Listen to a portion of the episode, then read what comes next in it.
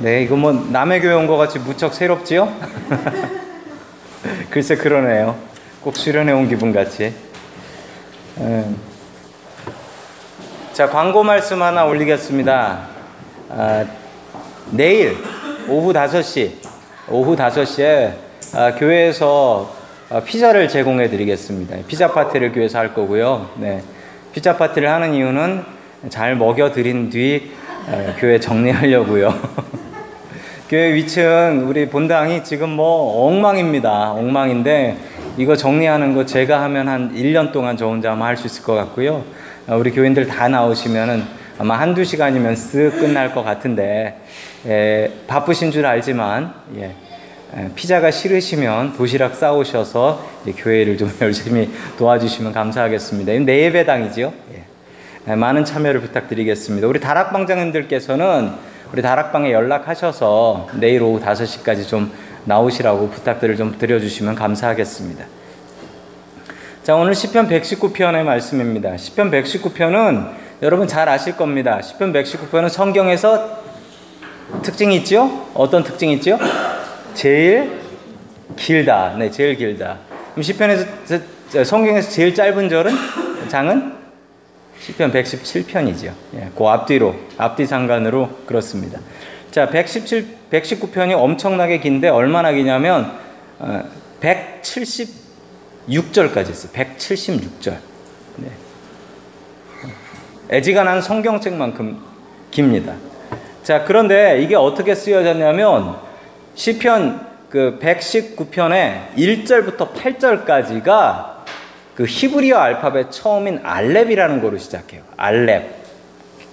그러니까 우리가 시조 쓸 때 뭐 이렇게 운율이라는 게 있는 것처럼 이 히브리 사람들은 시를 쓸 때 그 앞머리, 앞머리 요걸 맞춰요. 앞머리를 맞추는데 알파벳 시편인 거예요. 알렙 해가지고 1절 시작은 알렙, 2절 시작도 알렙, 3절 시작도 알렙, 그래서 8절까지 알렙으로 시작하는 거예요. 자, 그래가지고 176절까지 간다면 여러분 여기서 퀴즈를 내겠습니다. 여러분의 총명하신 머리라면 분명히 계산하실 수 있을 거예요. 히브리 알파벳은 총 몇 개가 있을까요? 네, 맞춰주셨습니다. 뭐 바로 계산기 안 쓰시고 22개를 맞춰주셨어요. 네, 22개입니다. 왜냐하면 8이니까 2 곱하기 8이면 16, 16 이렇게 해가지고 하면 176이 딱 나와요. 자, 22개의 알파벳이 이렇게 쓰여진 거예요. 자, 뭐 그건 그렇다 치는데 무슨 하실 말씀이 그렇게 많아가지고 시 하나를 이렇게 길게 써놓으셨을까요? 도대체 그 하고 싶은 말씀이 무엇일까요? 오늘 하나님의 말씀을 통하여 그 은혜의 말씀을 같이 나누기를 축원합니다. 자, 첫 번째 하나님께서 우리에게 주시는 말씀은 기도해야 하나님의 뜻을 알 수 있다라는 말씀입니다. 기도해야 하나님의 뜻을 알 수 있다. 여러분 하나님의 뜻을 안다라는 것은 정말 어려운 일입니다. 목사인 제가 하나님의 뜻을 잘 아냐고요. 뭐 저는 여러분들보다 솔직히 더 성경 많이 보고 더 많이 기도하고 고민하니까 여러분들보다 잘 알 가능성은 조금 높을지 몰라요. 그러나 저라고 어떻게 사람인데 하나님 뜻을 알겠습니까? 저도 궁금해서 죽고 나서 하나님 앞에 가면 좀 물어보고 싶은 게 있어요. 하나님, 이건 왜 이렇게 해서 이렇게 된 겁니까? 좀 따져 물어보고 싶은 이야기도 좀 있습니다. 여러분, 그러나 기도하면 하나님의 뜻을 알 수 있어요. 요즘 교회 공사하고 있죠. 공사하는 사장님이 교회를 안 다니십니다. 예, 오클랜드 유사장님 교회 안 다니세요. 그런데 뭐 그 유사장님이 저한테 이제 물건 사러 산호제 같이 내려갔다 오면서 뭐 저랑 한 다섯 시간 같이 붙어 다니셨어요. 그러다 보니 뭐 자연스럽게 교회 얘기 나오고 그러다가 이제 전도를 좀 제가 한다고 했는데 이분이 이런 질문을 했어요. 무슨 질문이냐면 목사님 기도하면 다 된다고 하는데 하나님만 의지한다고 하면 다 된다고 하던데 이게 말이 됩니까? 자기가 열심히 살아야지 되는 거지. 기도하면 하나님께서 다 해결해 주십니까? 이거 말 안 되지요? 라고 물어보셨습니다. 여러분, 제가 여러분한테 물어봤다고 생각하고 여러분 답을 한번 마음속으로 해보시기 바랍니다. 뭐라고? 그래도 예수님 의지해야지. 그래도 기도해야지. 그러시겠습니까? 여러분, 죽을 사람이 있습니다. 죽을 병에 걸린 사람이 있어서 그분을 위해서 기도합니다. 이분이 살까요? 죽을까요? 왜 답을 못 하세요? 네, 이분이 살까요, 죽을까요? 예. 죽는다가 다수군요. 예. 목사가 이런 얘기 하면 안 되는데 제가 기도한 그분은 돌아가셨어요. 아마 제 능력이 부족하고 제 기도가 부족해서 그런지 모르겠지만 제가 기도해서 사신 분보다 돌아가신 분이 더 많아요. 실제로 기적적으로 사는 분은 아주 수가 적고 적고 그냥 그대로 병 걸리면 그 순리대로 돌아가시는 분이 더 많이 있더라. 그러면 우리가 뭐하러 기도합니까? 왜 기도할까요? 할 게 없어서. 여러분 기도하는 것은 우리의 자유입니다. 여러분 기도하는 건 우리 자유고 우리 기도를 응답해 주시는 건 내 자유가 아니고 하나님 자유입니다. 그 여러분 인정하셔야 됩니다. 기도는 내 자유지만 그 기도를 응답해 주시는 것은 하나님 자유입니다. 우리가 기도한다고 모든 게 다 그게 하나님의 뜻은 아닌 거라는 거죠. 여러분 어떤 분은 정말로 하나님 뜻이 계셔서 하늘나라 가시는 분도 계세요. 돌아가시는 분도 계십니다. 그 깊은 하나님의 뜻을 우리가 어떻게 알 수 있겠습니까? 그러니까 우리가 기도하는 거예요. 무슨 말씀이냐면 여러분 예수님께서 겟세마네 동산에서 기도를 하셨습니다. 여러분 열심히 기도하시고 나서 예수님의 결론은 무엇이었습니까? 하나님의 뜻이 내가 죽는 거구나. 벌떡 일어나서 힘있게 일어나서 붙잡혀 가셨습니다. 얼마나 든든하게 붙잡혀 가셨는지 붙잡으러 온 사람들이 땅에 철퍼덕 뒤로 넘어질 정도로 당당하셨습니다. 여러분 기도하면 하나님의 뜻을 알 수 있습니다. 기도하면 하나님의 기적도 볼 수 있습니다. 여러분 못 볼 때도 있지만 분명히 기도를 해야지 그 기적을 볼 수 있어요. 여러분 기도하지 않으면 이게 기적이 일어날 일인지 아닌지 그것조차도 우리는 알 수가 없습니다. 여러분 그 기적마저도 나한테 일어나지 않습니다. 여러분 그러니 우리는 기도하는 거지요. 믿음을 갖고 기도하면 하나님께서 정말 그것을 원하신다면 그 일이 우리에게 있을 것입니다. 여러분 그러나 기도하지도 않으면 하나님의 뜻을 알 수도 없고 그 기적이 나한테 일어날 수도 없다라는 사실입니다. 여러분 기도를 통해서 하나님의 뜻을 깨달아 알 수 있는 저와 여러분들 될 수 있기를 주님의 이름으로 간절히 축원합니다. 아멘. 자, 두 번째 하나님께서 우리에게 주시는 말씀은 기도는 특권이다라는 말씀입니다. 기도는 특권이다. 자, 우리 시편 119편 146절의 말씀을 같이 봅니다. 시작. 내가 주께 부르짖었사오니 나를 구원하소서. 내가 주의 증거들을 지키리이다. 아멘. 내가 주님께 부르짖었으니 나를 구원해 주시옵소서라고 간절히 기도하고 있습니다. 여러분 시험이 믿는 사람을 피해 다닙니까?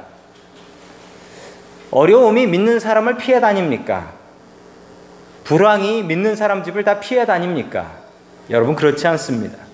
우리에게도 똑같은 시련과 고통과 어려움이 옵니다. 그러나 정말 중요한 사실 하나, 우리가 진짜다는 사실 하나는 우리는 비빌 언덕이 있다라는 사실입니다. 소도 비빌 언덕이 있어야 된다라는 말 여러분 아시죠? 왜 소가 비빌 언덕이 있어야 되는 줄 아십니까? 모르세요? 소는 자기 자기 등을 못 긁잖아요. 소가 왜 꼬리를 흔드는 줄 아세요? 닿는 만큼 긁으려고. 안 보셨어요? 여러분 코끼리가 왜 흙을 뿌리는 줄 아세요? 못 긁으니까 그러는 거예요. 여러분 아실 거예요. 정말 가려운데 집에 사람이 없어서 긁어줄 사람 없어서 벽에 긁어 보신 분 계시죠? 예스 원호. 아시죠? 이 느낌들 있으실 거예요. 여러분 소가 비빌 언덕이 있어야 된다라는 말은 소는 자기 등을 못 긁습니다. 그러니까 비빌 언덕이 있어야 된다는 거예요. 여러분 우리는 비빌 언덕이 있습니다. 그게 다른 거예요. 고통이 없고 시험이 없는 게 아니라 비빌 언덕이 있는 겁니다. 우리의 비빌 언덕 되시는 분 누구십니까? 바로 하나님이십니다. 여러분 하나님이 여러분의 든든한 비빌 언덕이 되어 주시는데 어찌 기도하지 않으시겠습니까? 여러분 기도는 특권입니다. 기도는 특권이에요. 종종 TV 뉴스 같은데 이런 이야기가 나옵니다. 높은 사람 뭐 대통령의 측근이다. 누구를 높은 사람을 잘 안다. 내가 이야기하면은 어, 안될 일도 해결된다라고 해서 사기치는 사람들이 있습니다. 그런데 정말 정말 이런 사람들한테 돈 주고 사기당하는 사람이 있어요. 왜 그렇죠? 왜 그렇습니까? 높은 사람한테 이야기할 수 있는 건 특권이라는 거죠. 특권이에요. 높은 사람하고 이야기해서 내 사정 얘기하고 내 문제 해결해 줄 수 있는 건 특권입니다. 여러분 그게 얼마나 큰 특권인지 몰라요. 여러분 그 워런 버핏이라는 분 아시죠? 워런 버핏 그 투자의 귀재, 투자의 귀재인 그 워런 버핏. 여러분 2012년에 있었던 일입니다. 이베이에서 이 워런 버핏이라는 영감님이잖아요. 아주 나이 드신 이분하고 이분의 자선 경매가 있었는데 뭐냐면 이분이 매년 그 이베이에다가 자기랑 밥을 먹으면서 3시간 동안 밥을 먹으면서 자기하고 컨설팅, 덕담을 나눌 수 있는 기회를 준다.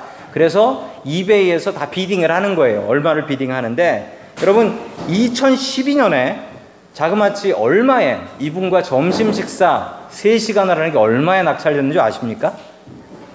자그마치 346만 달러에 낙찰을 했어요. 이 영감님과 여러분 지금 여기 계신 분들은 내가 그 영감하고 말 안 통해서 얘기 하나도 안 한다 라는 분도 계실 거예요. 여러분 그런데 그게 아니라니까요. 중국 사람, 싱가폴 사람이 이렇게 사요. 346만 달러. 아 대단합니다. 여러분 제가 반값에 할인해 준다고 저랑 식사하자고 하시면 하시겠어요? 저 목사가 한층 내려오더니 정신이 나갔구나 생각하시겠죠. 여러분 우리는 그 특권을 쥐고도 잘 사용하지 않습니다. 물론 여기 계신 분들은 기도하러 오셨으니 사용하시는 분들입니다. 안 사용하는 분들이 참 많아요. 여러분 워런 버핏 그분 돌아가실 분입니다. 워런 버핏은 투자해가지고 손실이 없었냐? 있었습니다. 있었어요. 워런 버핏보다 훨씬 더 위대하신 분이 하나님이십니다. 그분하고 1대1로, 1대1로 이야기할 수 있는 권리. 여러분, 이게 특권이 아닙니까? 이게 특권이 맞지요? 여러분, 이게 꼭 2배에 올라서 비딩을 해야지 이게 특권인 줄 아시겠어요? 여러분, 진작에 아시고 그 특권으로 주님 앞에 나아가는 저와 여러분들 될 수 있기를 주님의 이름으로 간절히 축원합니다. 아멘. 마지막 세 번째 하나님께서 우리에게 주시는 말씀 새벽에 주님을 만나라라는 말씀입니다. 새벽에 주님을 만나라.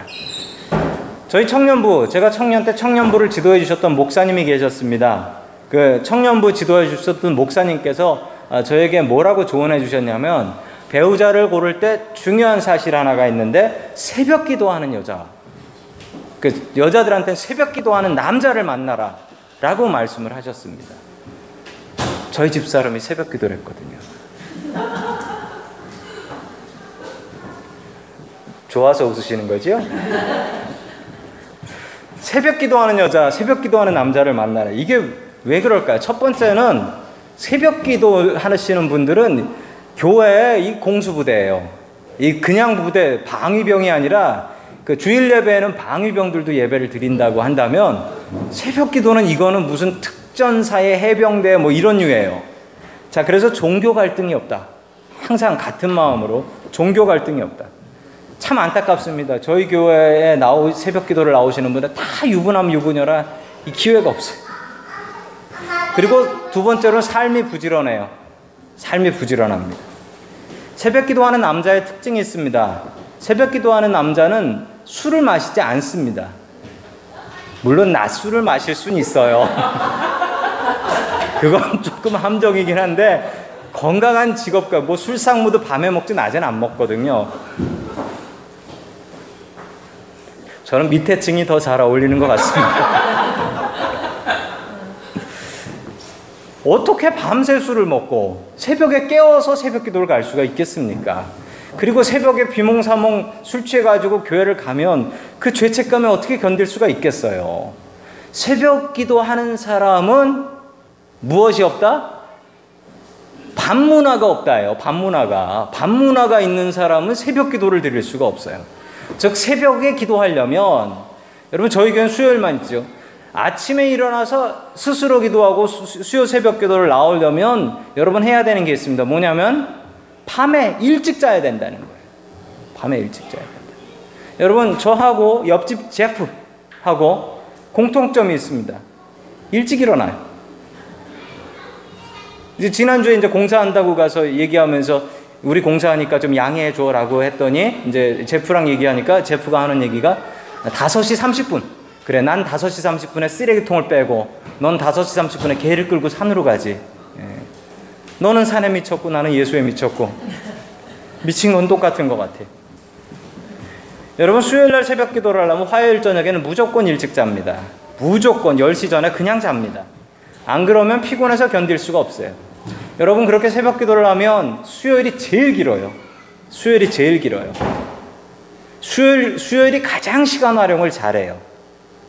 여러분 그러나 밤에 잠을 자지 않고 늦, 늦잠을 자고 새벽 기도를 한번 나와 보십시오. 그 다음 날이 반으로 줄어요. 그것도 비몽사몽한 반으로 줄고 짜증만 나요. 왜 그렇죠? 밤을 줄여야 새벽이 늘기 때문입니다. 자, 우리 다 함께 하나님의 말씀 시편 119편 148절 말씀 같이 봅니다. 시작. 주의 말씀을 조용히 읊조리려고 내가 새벽녘에 눈을 떴나이다. 아멘. 아침을 말씀과 기도로 여십시오. 그러려면 제일 먼저 해야 되는 일 밤을 포기해야 됩니다. 새벽 1시에 자고 어떻게 아침에 일찍 일어납니까? 아침에 허둥지둥 일어나서 직장 나가고 학교 가고 정신없지요. 여러분 그러면 시간에 쫓기는 삶을 사는 것입니다. 아침에 일찍 일어나시려면 여러분 밤을 포기하셔야 됩니다. QT 언제 하십니까? 주무시기 전에 하십니까? 여러분 잠자면서 다 잊어버립니다. QT는 아침에 해야 합니다. 그런데 어, 여러분 그 바쁜 아침에 어떻게 QT 하시겠습니까? 답은 하나입니다. 일찍 자고 일찍 일어나는 수밖에 없다. 여러분 그게 미국 문화입니다. 아직도 적응 안 되셔서 한국 시간대로 살아가시는 분들 계시죠? 여러분 회개하십시오. 미국에 오셨으면 미국 시간으로 살고 미국 사람들처럼 일찍 자고 아침에 일어나서 말씀 보고 기도하는 생활하면 여러분 우리의 인생이 풍요로워집니다. 새벽에 주님을 만나는 저와 여러분들 될 수 있기를 주님의 이름으로 간절히 축원합니다.